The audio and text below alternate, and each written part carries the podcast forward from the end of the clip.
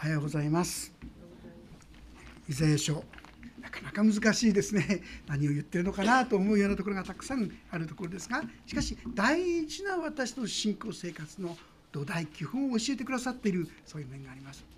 まあ、例えばですね私が歩む上で非常に大事なしなければならないのはへりくだ神は高ぶる者を退けへりくだる者に恵みを保これはいつも神様の恵みの原則ですよね。信玄の言葉では人の心の高慢は破滅に先立ち謙遜は栄誉に先立つとあります。私たちが高慢になる時に神様はこれを砕きます。かえって謙遜にへりくだる時に神様はそこに恵みの技をなさってくださる。今までずっとイザヤ書をですね学んできていますけどもそこにもまさしくそのことが表されてきましたイスラエルの民はですね自分たちが力を持ってきたから自分たちでできる。そう考えて神に頼ることをしようとしなかった。その結果として彼らは滅ぼされてしまうわけですよね。あるいはイスラエルの民もですねまたユダヤの民もですねそのようにして神に頼ろうとしない。結果として滅ぼされていく。それを私たちはずっとイザヤ書の8章9章7章ずっとこれをですね見てきたわけであります。前回はそういう中でそのイスラエルやそしてアラムの国を滅ぼしたアッシリアがですね本当に滅ぼされていく。その様がですね10章の3334に記されています。ちょっと読ませていただきますが「見よ万軍の主主が恐ろしい勢いで枝を切り払う。竹の高いものは切り落とされそびえたものは低くされる。主は林の茂みを斧で切り落としレバノンは力強い方によって倒される。彼らはですね自分たちに打ち勝つ国々はどこもなかった。そういう神々はなかった。俺たちこそ強いんだ。自信を持っていったんですがしかしながらこのアッシリアの国も切り落とされる。神様によって高慢は滅びに先立つ。このことを聖書は教えてくださっているわけであります。今日のところはですねこの11章はと言いますと実は全く急にですねこの場面が変わってきますね。一節「エッサイの根株から新芽が生えその根から若枝が出て実を結ぶ」なんか一体どういう関連があるのかと思うようなそういう箇所に見えるところでありますが実はこの先の歴史的な流れといいましょうか。イスラエルの国があってユダの国があってそして、まあ、イスラエルの国はですね神様にあんまりこう従わない偶像霊化に陥ったりしているで彼らはですねしかし自分に力を持って自分に自信を持って歩んでた。その国が、まあ、いわゆるアッシリアによって滅ぼされていく。でそれに対してユダの国はですねもうちょっとマシだったんですけどもそれでもやっぱりいざという時に神に頼らない。それでどうしたか。実はこのイスラエルとアラムという国がユダの国を攻め込んでくるっていうのが分かった時にどうしたか。神様は神に頼れって言ったんですよ。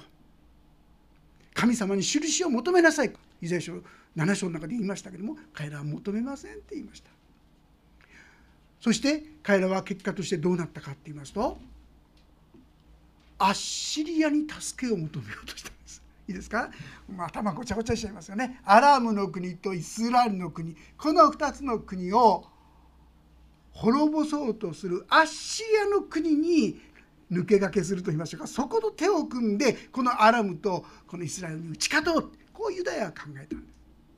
す。そうした時になんとこのアッシリアは確かに力を持ってアラムとこのイスラエルの国を滅ぼしていきます。もう722年イスラエルの国は BC ですよ。紀元前722年この国は滅ぼされてしまう。でもユダの国も今や風前の灯火。アッシリアこれをいいいいこととしてですねユダの国まで滅ぼしちまえって言って攻撃にこう入ってきたわけです。もうエルサレムのすぐ近くまで来ましたよ。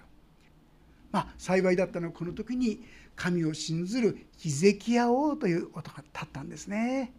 そして彼はですね他のものに頼るのではなくて神の前にこの攻撃の様を持ち出して「主よ!」本当に祈った時に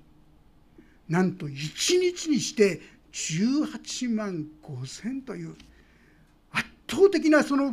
大軍勢がですね一日にしておそらく仲間同士でですねこの戦いをしてしまったんでしょう彼は敗れてしまったわけですよね神の見事な宮座がそこに表されて一時は守られたんです。一時は。神様に頼って。それまではあの人この人あの国この国いろいろですね人間的策略でやろうとした時には彼らはどんどん敗北を受けましました。けども神に頼った時に見事な勝利を得ました。でもそれが長続きしないんですね。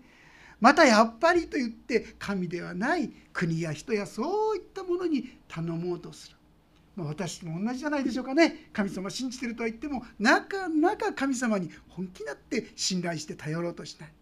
さあその結果として何が起きたでしょうか。神様はこのユダにも警告を与え続けていましたけどもついにユダはその警告通り滅ぼされてしまったんです。これが紀元前586年。バビロン捕囚とこう言われますが歴史上これもご存知だと思うんですが722年はアッシリアによってそして586年ユダの国がですね滅ぼされるわけであります。さあまあこれでですねもうイスラエルの国はなくなってしまった。滅ぼされてしまった。神様はダビデの子孫をに救い主を送る。アブラハムの子孫に救い主を送る。モーゼのような救い主を送ると言ってましたけども一体その約束はどうなってしまったんでしょうか？とこう思うところでありますが神様は70年後何が起きましたか？なんとこのイスラエルをですね滅ぼしたバビロンの国彼らのですね王様の方から実は彼らにお金を出して自分の国に帰って神殿を再建しなさいと言われるんですね。ありえないことですよ。敵が自分たちの神様の神殿を作るその費用もまかないも全部出してくださる。ありえないことですがそのことが起こった。何を意味してるんでしょうか。神の約束神様の約束は絶対忘れないってことですよ皆さん。そして神様はそのことを面々と答え続けて一見するともう完璧に見捨てられてしまった。完璧に忘れられてしまった。思うような中でも神様は70年後再びそこに神殿を建てるというですね驚くべき宮沢を成してくださったんですね。さあそれで彼らは本当に神様に従っていくことができるかまあ、そういうチャレンジがいつもあるわけですが実は今日のこのところはですねその後のことすなわちついには本当の救い主であるイエス・キリストの誕生を予言していたのがこの11章の言葉なんですね。ちょっと読ませていただきます。一節エッサイの根株から新芽が生えその根から若枝が出て実を結ぶまあ旧約聖書を、まあ、知っててもこの言葉なんだこれはってですね思うほどじゃないかと思いますがエッサイって誰かって言いますとこれはダビデのお父さんです。ダビデのお父さん。ダビデは有名ですけどもエッサイは正直言ってあんまり有名じゃないですよね。でもあえてここではエッサイという言葉を使ってエッサイの根株から新芽が生える。これ誰のことか分かりますか？これがイエス様のことですよね。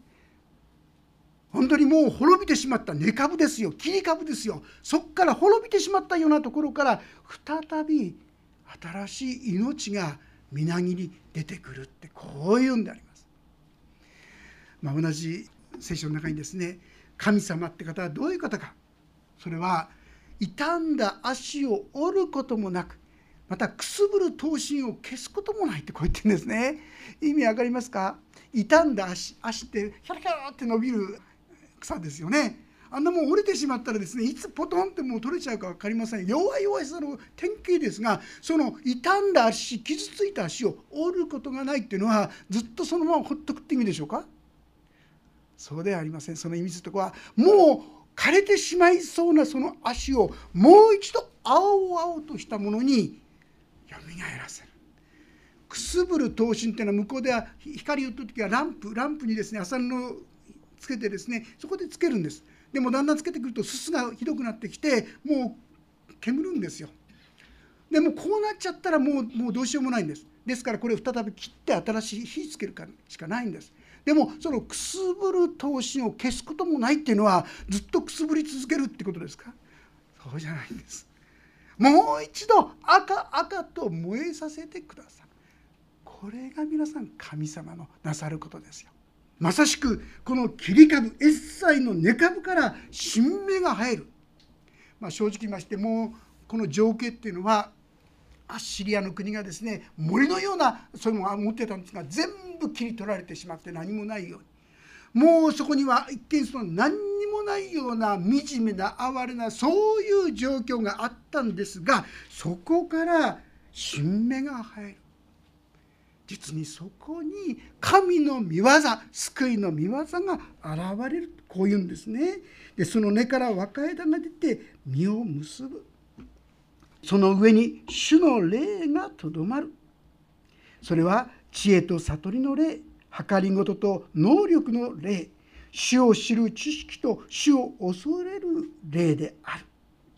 この方は主を恐れることを喜びその見るところによらずよって裁かす。その耳の聞くところによって判決を下さす。正義をもってよるべのないものを裁き公正をもって神の貧しい者のために判決を下し口の鞭で国を打ち唇の息で悪者を殺す。正義はその腰の帯となり真実はその銅の帯となる。まさしくイエス・キリストがのことを指しているわけであります。彼はこの世に本当にその切り株の中から出てくる新芽のように出ますもうほとんど死んでしまったような亡くなってしまった絶望の中になんと新しい命が生え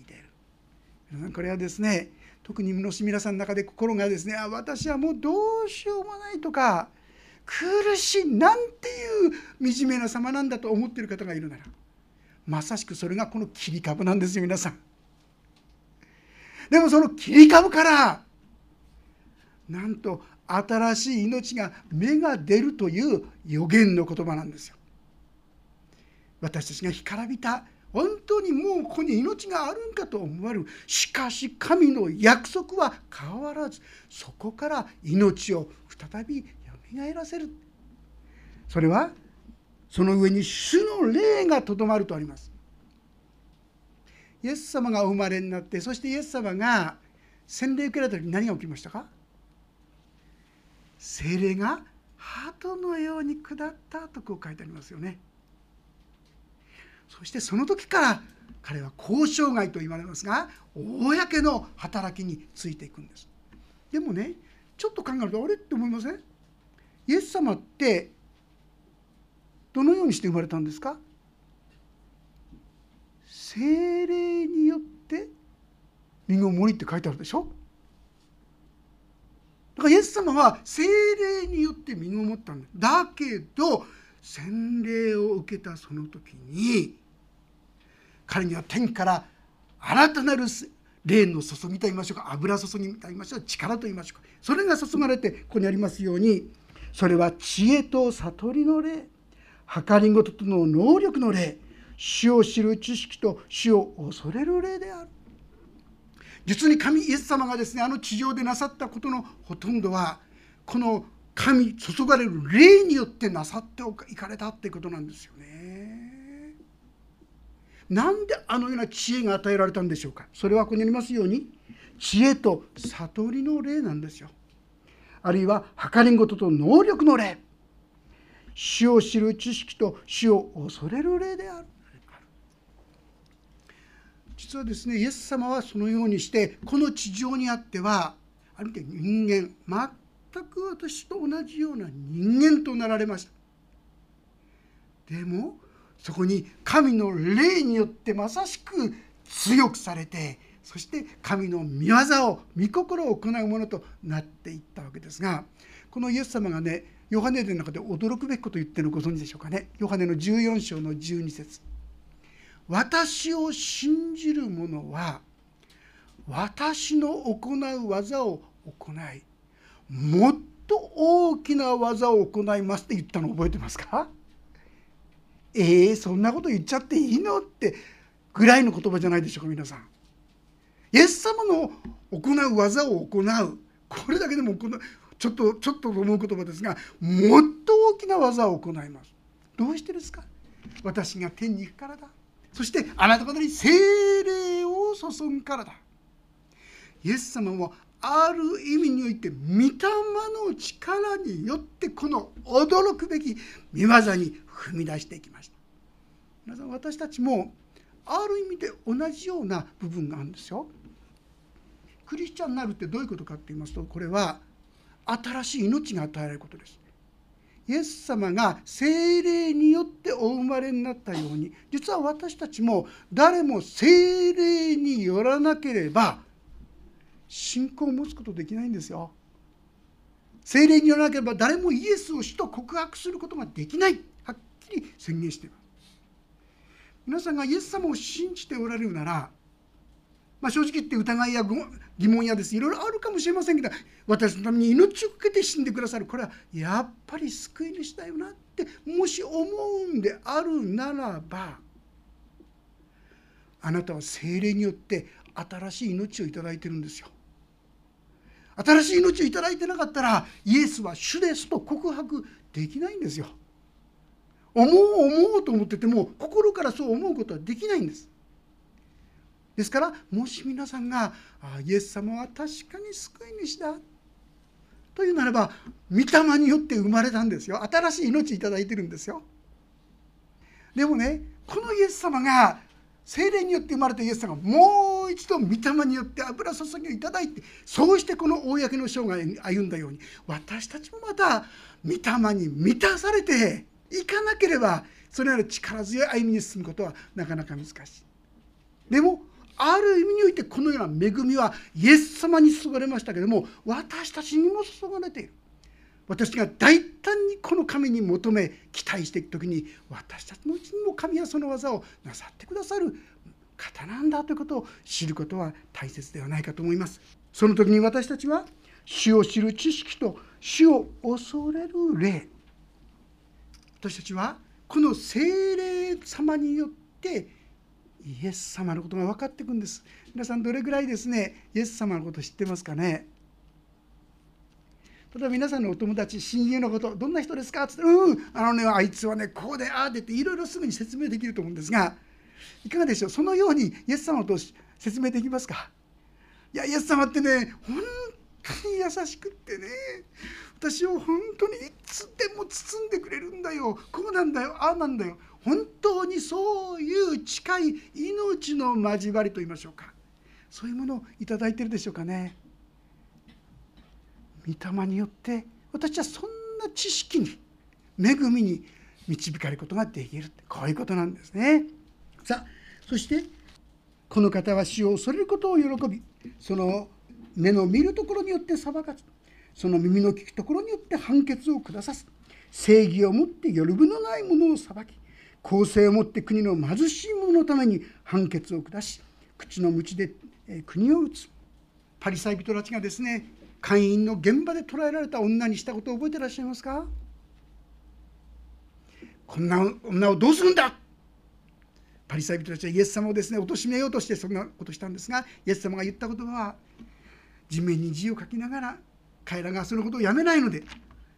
ならばあなた方のうちで罪のない人から私に罪がないっていうその人から石を投げなさいって許したんですね。するとどうでしょうか。一人一人長老からですね、まあ、みんなが尊敬されると思っているその人からだんだんだんだんそこを去っていってついに誰もいなくなってしまった。そしてあなたを裁く者は誰もいなかったのか？いません。イエス様は言いましたね私もあなたを裁かないこの女の心も状況もイエス様は全部分かってくださり正しい裁きをなさってくださるんですよ。イエス様が私も罪にさばないって意味はどういう意味でしょうね皆さん。そのあなたの罪は大丈夫私が背負うから大丈夫なんだよ。だから私もあなたを裁かない。こう言ってくださってるんですね。これは女に言ってくださってますが私たちにも言ってくださる言葉ですよ皆さん。私私はああだからこうだからだからもう神様。いろいろ言い訳や弁解をしたくなりますが大丈夫だよ。私はあなたのそのあなたのためにもう裁きは受けた。安心しなさい。私の心の深みにまで神様は光を目を通しそうして正しい裁きをしてくださるお方。これがイエス様なんです皆さん。こういう方がやがて来るんだよということをこの段階でいざを通してこの民にですね語りかけてくださった。希望を持たせようとしてくださったわけであります。そしてさらにそのような歩みはどんなことをもたらすのかそのような人はどんなことをもたらすのか。それが6節から書いてありますがこれはですね千年王国と言われる時に起こること。イエス様が再びこの地上に来られて今は救い主として来てますが今度裁き主としてそしてこの地上を正しく治める時が来る。その時のことが記されていますが6節。狼は子羊と共に宿り豹は子ヤギと共に伏し子牛若獅子肥えた家畜が共にいて小さい子供がこれを追っていく。目牛と熊とは共に草をはみその子らは共に伏し獅子も牛のように藁を食う。血のみ子はコブラの穴の上で戯れ血離れした子はマムシの子に手を伸べる。私の聖なる山のどこにおいてもこれらは害を加えず損なわない。死を知ることが海を覆う水のように血を満たすからである。皆さんこの地上はですねもともとは弱肉強食ではなかったってことをご存知でしょうか？神様が天地を作られた時には弱肉強食じゃなかったんですよね。例えば創世紀の一章のですね31節とこにはこう記されているんです。ちょっと読ませていただきますが3031またすべ地のすべての獣空のすべての鳥血を這うすべてのもので命の息のあるもののために食物としてすべての緑の草を与える。そのようになさった。皆さんすべてのものの食料はこう動物も何でもすべてのものの食料は実は植物だったんです。弱肉強食じゃなかったんです。なぜ今の頃弱肉強食が入ってきちゃったんですか？それは人間の罪のゆえですよね。人間の罪を犯した時から、まあ、同じですね創世記の3章、まあ、そこちょっと開けてみましょうか。3章の17節。私がなぜこうして苦労するのかそれは罪のためだったんだということをこれはっきり言ってるわけでありますが3章の17節から読ませていただきます。また人に仰せられた。あなたが妻の声に聞き従い食べてはならないと私が命じておいた木から食べたので土地はあなたのゆえに呪われてしまった。皆さんこの地上の天変地異いろんな問題もどっから来ているのか実は罪なんですよ。罪が入り込んでしまったからなんです。あなたは一生苦しんで職を得なければならない。土地はあなたのために茨とアザミを生えさせあなたは野の草を食べなければならない。あなたは顔に汗してを流して糧を得ついにあなたは土に帰る。あなたはそこから取られたのだからあなたは塵だから塵に帰らなければならない。これは皆私たちが罪を犯したその罪の結果として地が呪われてしまった。このことなんです。ですが神様は世の終わりの時に先ほど千年王国と言いましたがイエス様は再びこの地上にやってきます。その時にこの地上の全ての支配をもう一度新しくするんです。今のこの呪われて地はですね全部新しくなるんです。全ての呪いは取り去られる。そういう時がやってくる。それが千年王国なんですね。その時に役にですからありますようにどうしよう皆さん狼は子羊と共に住むんですよ。豹は子ヤギと共に住む。子牛若獅子超えた牛も共にいる。あるいはですねちょっとこうあれなのは血のみ子はコブラの穴の上で戯れいやー困ったなと思いませんか？コブラというあの猛毒の蛇のところで子供は遊んでも大丈夫なんです皆さん。もう毒は取り去られてるんですよ。ですから血離れした子はマムシの子に手を伸べる。こういう時代がやがてやってくるんですよ。私の手の救いとはこれですよね。地上でしばらくの間こんな薬試練もあります。しかしやがてこの千年王国に帰る時に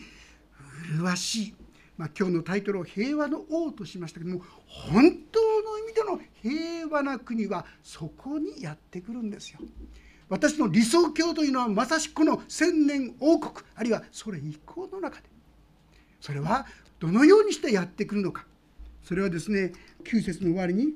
「主を知ることが海を覆う水のように地を満たすからである」とあります。どうしてそうなるのか。それは主を知る知識。主を知ることが海を覆う水のように地を満たす。私たちが皆そのことが分かってくるからだ。神様が分かってくるんですよ。神様のご支配や神様の摂理やいろんなものが全部分かってくる。この時にもはや呪いが取り去られて本当の意味で愛し合う平和がやってくるんです。これはやがて来るイエス様はこれから再臨されてから起こることです。でもですねルカの福音書の17章っていうところをちょっと開けてくださるでしょうか。ルカの福音書17章2021をご一緒にもし開けられたら読んでみたいと思うんですがページ第3版で151ページ第2版古い方で1378ページ151か1378ページですがルカの17章2021です。じゃあご一緒に読んでみましょう。3はい。さて神の国はいつ来るのかとパリサイ人にたちに尋ねられた時イエスは答えて言われた。神の国は人の目で認められるようにして来るものではありません。空ここにあるとかあそこにあるとか言えるようなものではありません。いいですか？神の国はあなた方のただ中にあるのです。本当の神の国の支配はまさしくこの千年王国あるいはそれ以降の新天新地というところで起こるんですがしかし皆さんある意味で部分的にと言いましょうか？不完全では何にしても神の国がこの地上で味わえるんですよ。どこで？あなた方っていうのは誰ですか？それはあなた方神を信じる者の中にという意味でありますイエス・キリストを自分の罪からの救い主主として信じ心の王座に迎えた人はその人同士の中で主にある平和が回復してくるのであります。もう開けなくて結構ですがエペソのですね2章という中にこんな言葉が書かれているんですねちょっと読ませていただきますがエペソの2章の14節というところを読ませていただきますがキリストこそ私たちの平和であり2つのものを一つにし隔ての壁を打ち壊しご自分の肉において敵意を廃棄された方です。敵意とはさまざまな規定から成り立っている戒めの立法なのです。このことは2つのものをご自身において新しい一人の人に作り上げて平和を実現するためでありまた両者を一つの体として十字架によって神と和解させるためなのです。敵意は十字架によって葬りされました。私たちがイエス・キリストを本当に私の罪のための救いにしたとして受け止めるなら。そしてこの方を本当に知っていくなら。神様がイエス様がどんなに私を許して愛してとことんまで受け止めてくださっているか。父よ彼らを許しください。彼らは自分で何をしているのかわからないんです。私たちが最低のことをやってやってしまっているその時に彼らを許してくださいと祈ってくださっている方がいるということです。自分がもう自分で見捨てたくなってしまうような諦めたくなってしまうようなその私をイエス様はそれでも私はあなたを愛しているあなたは私の目には高価で尊いと言ってくださっているこのようなお方としてこのイエス様が皆さんの心の中にはっきりと示されていく時にこんな私でもいいんですか？こんな私を許してくださるんですか？こんな私を愛してくださるんですか？と言ってこの神の道を私もその道を歩ませてください。と言えるようになっていく。そこにまことの平和が起こるということなんですね。皆さん神様はこんな素晴らしい道を将来においては全く祝福の道を私たちにすでに備えてくださっていますでも地上にあってももし私たちがもっとこの神様を知っていくならば私の心は平安で満たされ喜びで満たされ希望で満たされそして平和を勝ちたることができるようになっていくんですね。9節のとこに「私の聖なる山のどこにおいてもこれらは害を加えず損なわない」「主を知ることが海を覆う水のように地を満たすからである」とあります。神様は私たち信ずる者を通して働こうとしてくださっているんです。私必要なのはあ神様がいるんじゃないか。神様が救ってくださるお方じゃないか。このお方には力があるじゃないか。先ほど見たようにそれは知恵と悟りの霊。計りと能力の霊。主を知る知識と主を恐れる霊。神様こういうものを私たちに与えようとしてくださってるんです。どうでしょう皆さんどこまでこの方を知って知り始められたでしょうか？まだまだごくわずかじゃないですか？ちょびっとだけしかまだ私はこの神様知ってないんじゃないでしょうか？だからこそ力も弱いんですよね。この神様をもっともっと教えてください。ヤコブ書4章の2節の言葉ですね。あなた方が与えられないのはあなた方が求めないからだって言ってるんです。どうでしょう皆さん。私たちいろんな問題の解決とかね、苦しみから脱出させてからそういうのを祈るかもしれませんけども「主よあなたをもっと知りたいんです」ってどれぐらい祈ったことありますか？どれくらいこの方を個人的に知ってるでしょうか？あなたの親友ぐらいの知り方でこの神イエス様のことを知ってますか？ぜひ親友と同等ぐらいにまで神様をイエス様を知ることができたら私の心はもっと広くもっと豊かにされていくんじゃないでしょうかね。このような恵みをすでにこの地上にあっても経験させようとしてくださっている神様。将来によってはもう想像もできない恵みに導こうとしてくださっているこの神様を私もっともっと青に見ながら与えられた信仰の生涯をですね全うさせていただけたらそう思います。お祈りをいたします。恵みの神様私のうちにあなたが触れてくださってイエスを主と告白する信仰へと導いてくださったことをありがとうございます。でもそれはなんと驚くべき恵み驚くべき祝福でありましょう。私はごくわずかしかあなたを知りません。どうか心の目を開けてください。さまざまな出来事を通してあなたがどんなに私たちを愛してくださっているかが分かるように許してくださっているかが分かるようにそしてこの神様の恵みが周りの方々にも分け与えられるように主そこまでにあなたを知る者として私たちを引き上げてくださるようにお願いします。主の祝福がお一人一人のその歩みの中に豊かに豊かに注がれ味わわされそしてそれが周りの方々にも流れていくまでにしてくださるように見てを導いてください。御手に委ねます。主イエスキリストの皆によって祈ります。アーメンもうしばらくそれぞれに自分の言葉で応答の祈りをお捧げいただければと思います。